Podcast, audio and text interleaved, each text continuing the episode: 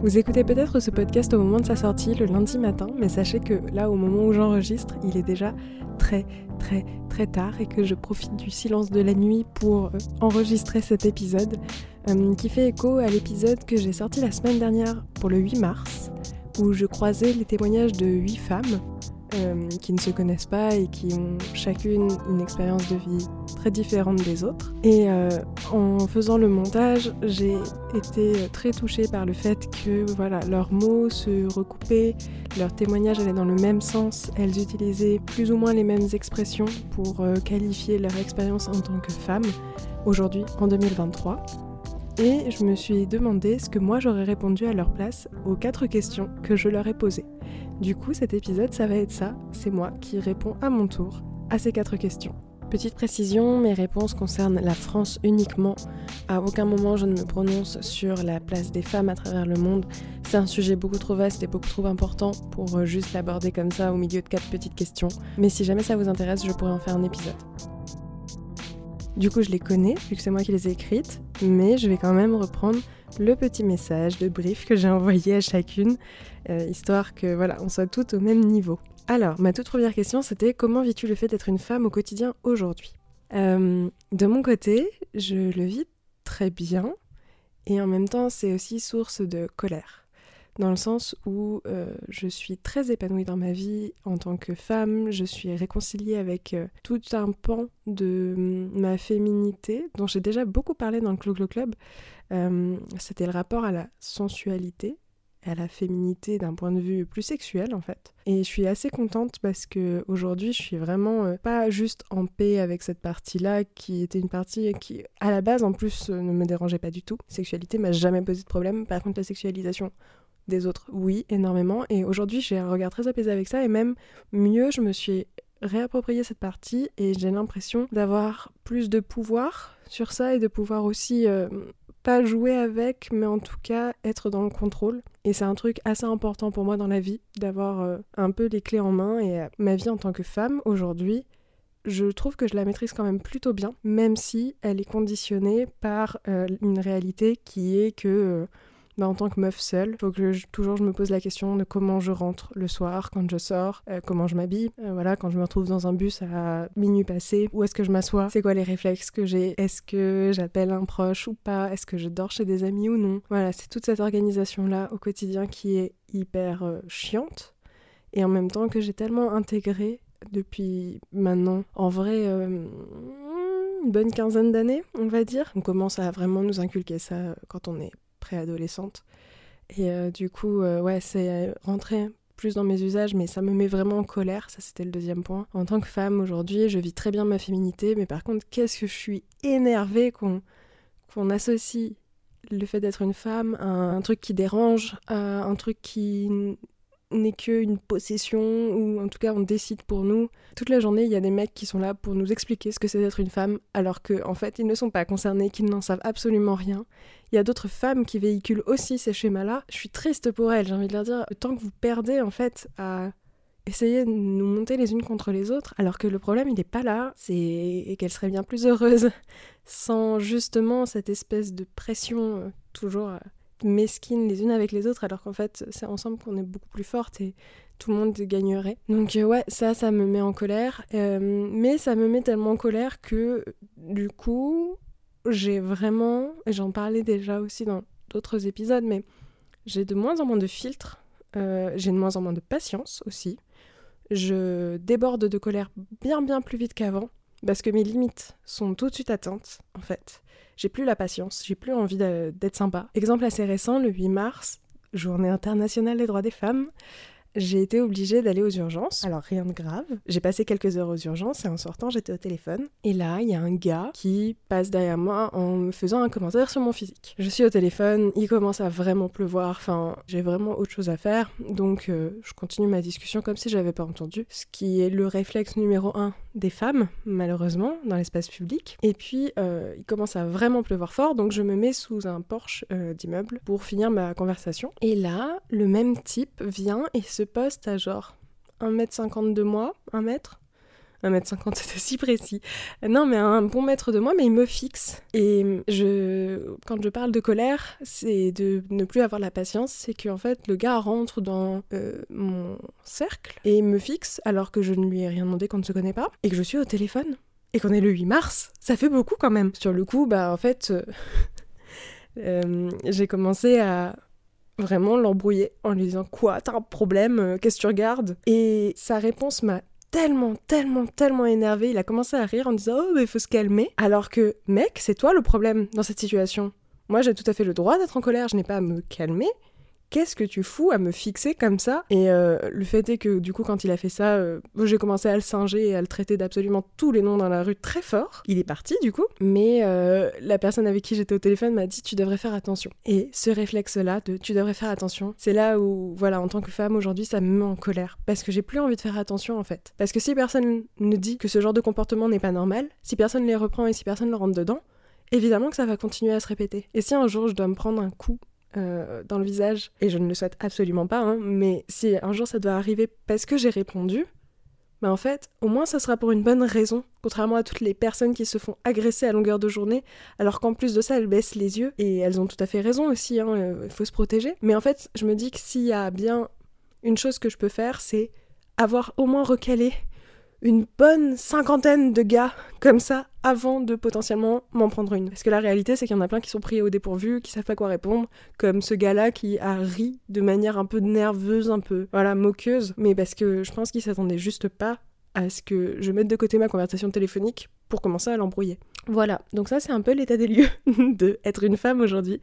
Être une femme, c'est pour moi en tout cas avoir beaucoup d'assurance aujourd'hui, être très confiante. Comme le disaient les filles dans le précédent épisode, avoir peur, mais c'est pas une peur que je redoute. C'est plus OK, je sais qu'il y a un risque. En fait, c'est ça, c'est vivre dans le risque, vivre avec des menaces et du danger permanent autour de soi.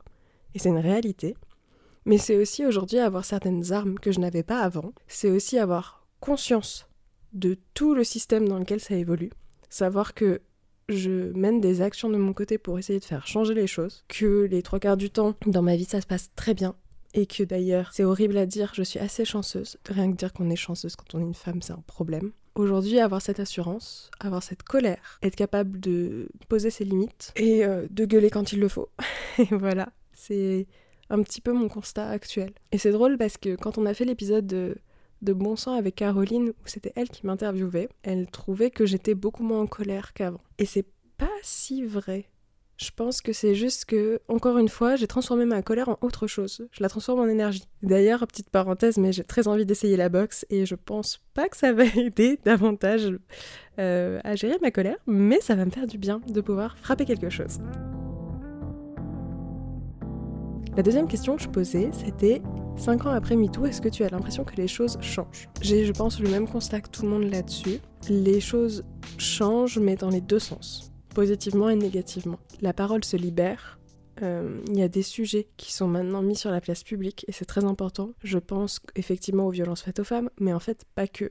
Tout ce qui va aussi toucher malheureusement euh, aux enfants, qui sont très très liés euh, à ce type de système de domination et de violence, mais euh, tout ce qui va être euh, les histoires d'inceste, de pédophilie, d'abus de manière générale et de violence sur des corps, ça je trouve que c'est une très bonne chose qu'aujourd'hui on en parle et qu'on s'empare de ces sujets et qu'on prenne au sérieux les victimes.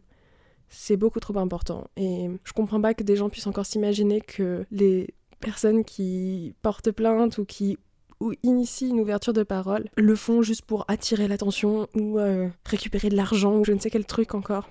C'est tellement horrible de déjà s'imaginer que quelqu'un puisse avoir subi ça. Mais alors en plus, s'imaginer que c'est soi qui l'ait subi, enfin, vous imaginez à quel point c'est tordu Alors, bien sûr, il y a, je sais pas, 0,5% des gens qui euh, mentent pour X raisons. Mais en fait, ça ne doit pas prévaloir sur les 99% 99,5 du coup, de personnes qui témoignent d'un traumatisme, de quelque chose de douloureux, d'une situation toxique, d'un abus, une emprise psychologique, une emprise euh, de corps. Enfin, je vois pas à quel moment on peut avoir aussi peu d'empathie pour croire que ces gens-là inventent, alors que c'est la réalité d'un système qui est basé sur le tabou permanent de tous ces sujets. Donc là-dessus, merci MeToo, ça a vraiment ouvert la parole.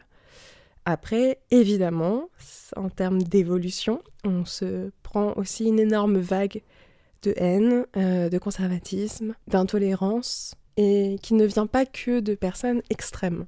Et ça, je pense que c'est important de le rappeler. Des personnes avec euh, des idées euh, très variées peuvent être amenées à être d'accord sur une certaine position de la femme dans la société, sur un certain conservatisme, sur un certain mode de relation homme-femme, de par leur éducation, de par le système et de par leurs privilèges. Et c'est quelque chose qu'il faut avoir en tête, c'est que les propos radicaux, les propos euh, qui vont complètement à l'encontre de MeToo, ne viennent pas que d'une certaine frange de la population. C'est bien plus ancré que ça. Pour donner un exemple, je pense qu'il n'y a pas que les gens d'extrême droite qui peuvent tenir des propos extrêmement scandaleux sur le droit à l'avortement. Le fait de trouver ça normal que euh, l'homme euh, gagne plus que la femme, de trouver ça normal que euh, l'homme protège la femme et que la femme, elle, soit une petite créature fragile, c'est des idées qui sont ancrées dans la société, qui ne touchent pas que...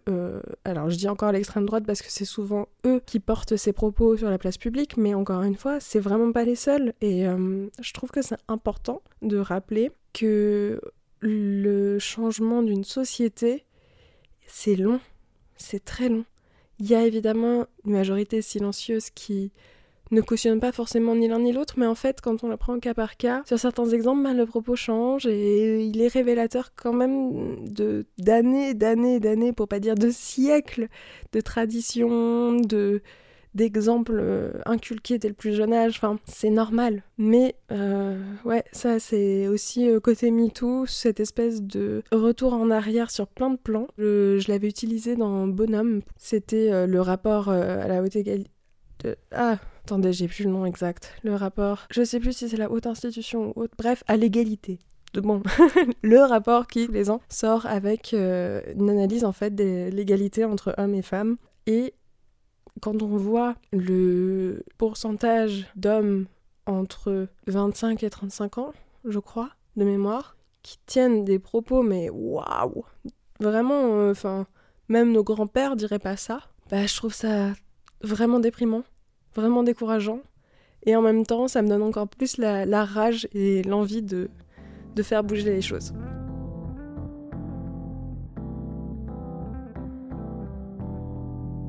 Magnifique transition pour en arriver à la troisième question. Comment tu te sens dans ton féminisme aujourd'hui? Je me sens plutôt bien dans mon féminisme. J'ai l'impression de l'avoir un peu mis de côté, de pas le travailler plus que ça, euh, dans la mesure où j'écoute quasiment plus de podcasts féministes. Je lis beaucoup moins aussi. Je regarde moins de documentaires. Enfin, de manière générale, je me renseigne un peu moins. Mais aussi parce que dans le milieu féministe français, bah, il y a des trucs qui me gêne, mais en tout cas sur lequel j'ai un regard plus critique, je pense, qu'à mes débuts.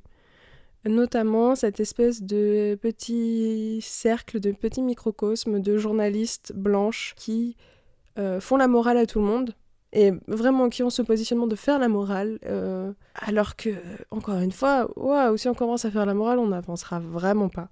Enfin, je me reconnais pas du tout là-dedans, sur ce côté un peu snob en fait, cette vision un peu hautaine, et euh, ça, ça, moi, ça me pose problème en tant que tel. Et le truc, c'est que euh, je n'ai pas les références pour euh, trouver d'autres sources, donc je suis allée, comme beaucoup, du côté des américaines euh, pour chercher de, de nouveaux exemples. Voilà. Je veux pas faire de généralité parce que, par exemple, en France, les assos font un travail incroyable. Les assos féministes, vraiment, vous êtes trop fortes au quotidien. Vraiment, les militantes, vous êtes formidable. Yel se bouge les fesses tous les jours et c'est ça fait tellement plaisir. Mais celles qui prennent la parole publiquement pour incarner le féminisme, c'est un peu toujours les mêmes et je commence à saturer un peu de leur discours et à ne pas être tout à fait d'accord avec leur vision du féminisme ni avec cet entre-soi. C'est un regard euh, personnel et ne commencez pas à chercher les noms que je mets là-dedans parce que en fait c'est beaucoup plus nuancé euh, que ça. Là, je résume pour le podcast et pour l'épisode. En vrai, on pourrait en faire toute une conversation. J'en ai déjà parlé avec beaucoup d'amis. On est d'ailleurs assez d'accord là-dessus. Mais euh, voilà, ne faites pas de raccourcis. Je ne dis pas, oh, une telle, euh, dis donc, ce qu'elle fait, c'est pas bien. Non, pas du tout.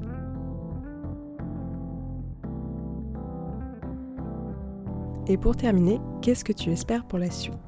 C'était une question assez ouverte. Qu'est-ce que j'espère pour la suite? Je me suis mis une colle à moi toute seule, quoi. Je dirais que ce que j'espère pour la suite, c'est euh, qu'il y ait beaucoup plus d'alliés, que, encore une fois, toutes les graines qu'on sème au quotidien commencent à vraiment pousser, à s'enraciner surtout, euh, et à chatouiller beaucoup plus fortement, voire à renverser une bonne fois pour toutes. Alors, quand je dis renverser, je, me, je me rends compte que ça va sonner comme une révolution. Je pensais d'un point de vue gouvernemental, d'un point de vue politique. Il y a des gros changements de fond à faire sur les personnes qui incarnent les valeurs de notre société, qui les portent haut et fort, et qui, selon moi, portent des valeurs totalement désuètes, totalement dépassées et euh, qui ne font plus sens.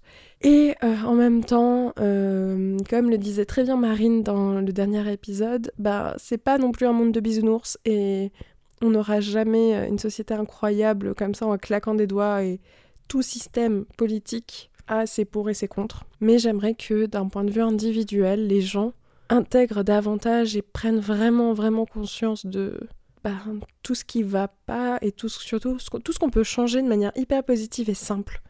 Euh, par euh, de l'éducation, par euh, juste plus de diversité, par des discussions. juste déjà ça en fait. Et ce serait. Ça passe selon moi également par plus d'empathie que ce dont on fait preuve aujourd'hui. Vous allez dire que je me répète d'un podcast à l'autre parce que ça, je l'ai dit aussi dans mon podcast sur la gentillesse, mais c'est vrai que euh, la connaissance de soi, de ses émotions, la communication, en fait, c'est la clé du vivre ensemble, du respect des uns des autres. Ça veut pas dire que tout le monde va être lisse et mignon et gentil, pas du tout, et en plus on s'ennuierait vraiment, et la nature humaine n'est pas faite comme ça mais je pense que ça pourrait quand même faciliter énormément de choses et énormément de changements. Et on le voit juste avec MeToo, euh, dans les cercles qui se remettent en question. Dedans, je mets des féministes, je mets des alliés, je mets vraiment plein de profils assez différents. Comme il y a une prise de conscience, il y a aussi un changement des, des actions, des habitudes, et je trouve que le relationnel est aussi un peu plus simple. Il est beaucoup plus dur du coup avec ceux qui n'ont pas fait ce travail-là entre euh, personnes qui ont fait un effort et qui en font tous les jours et qui se remettent en question, bah je trouve que ça marche plutôt bien et que c'est la preuve qu'un changement est possible. Pour la suite, c'est tout ce que je nous souhaite et je nous souhaite de continuer à libérer la parole. Moi, c'est ce que je veux vraiment faire avec le podcast et j'y tiens. Voilà, c'était un peu ma réflexion sur ces quatre questions. Et oui, ça se recoupe encore une fois pas mal avec euh, les autres témoignages. Euh, j'espère en tout cas que ça vous a plu. Si c'est le cas, comme d'habitude, vous pouvez partager le Cloco Club autour de vous un maximum. C'est comme ça que vous pourrez m'aider à le faire connaître. Vous pouvez vous abonner, laisser 5 étoiles sur Spotify et Apple Podcast. Vous pouvez me suivre sur Instagram et TikTok at Club où je partage pas mal de choses et où on peut discuter ensemble. Ça c'est super chouette. Et moi je vous dis à lundi prochain avec un nouvel épisode. Bye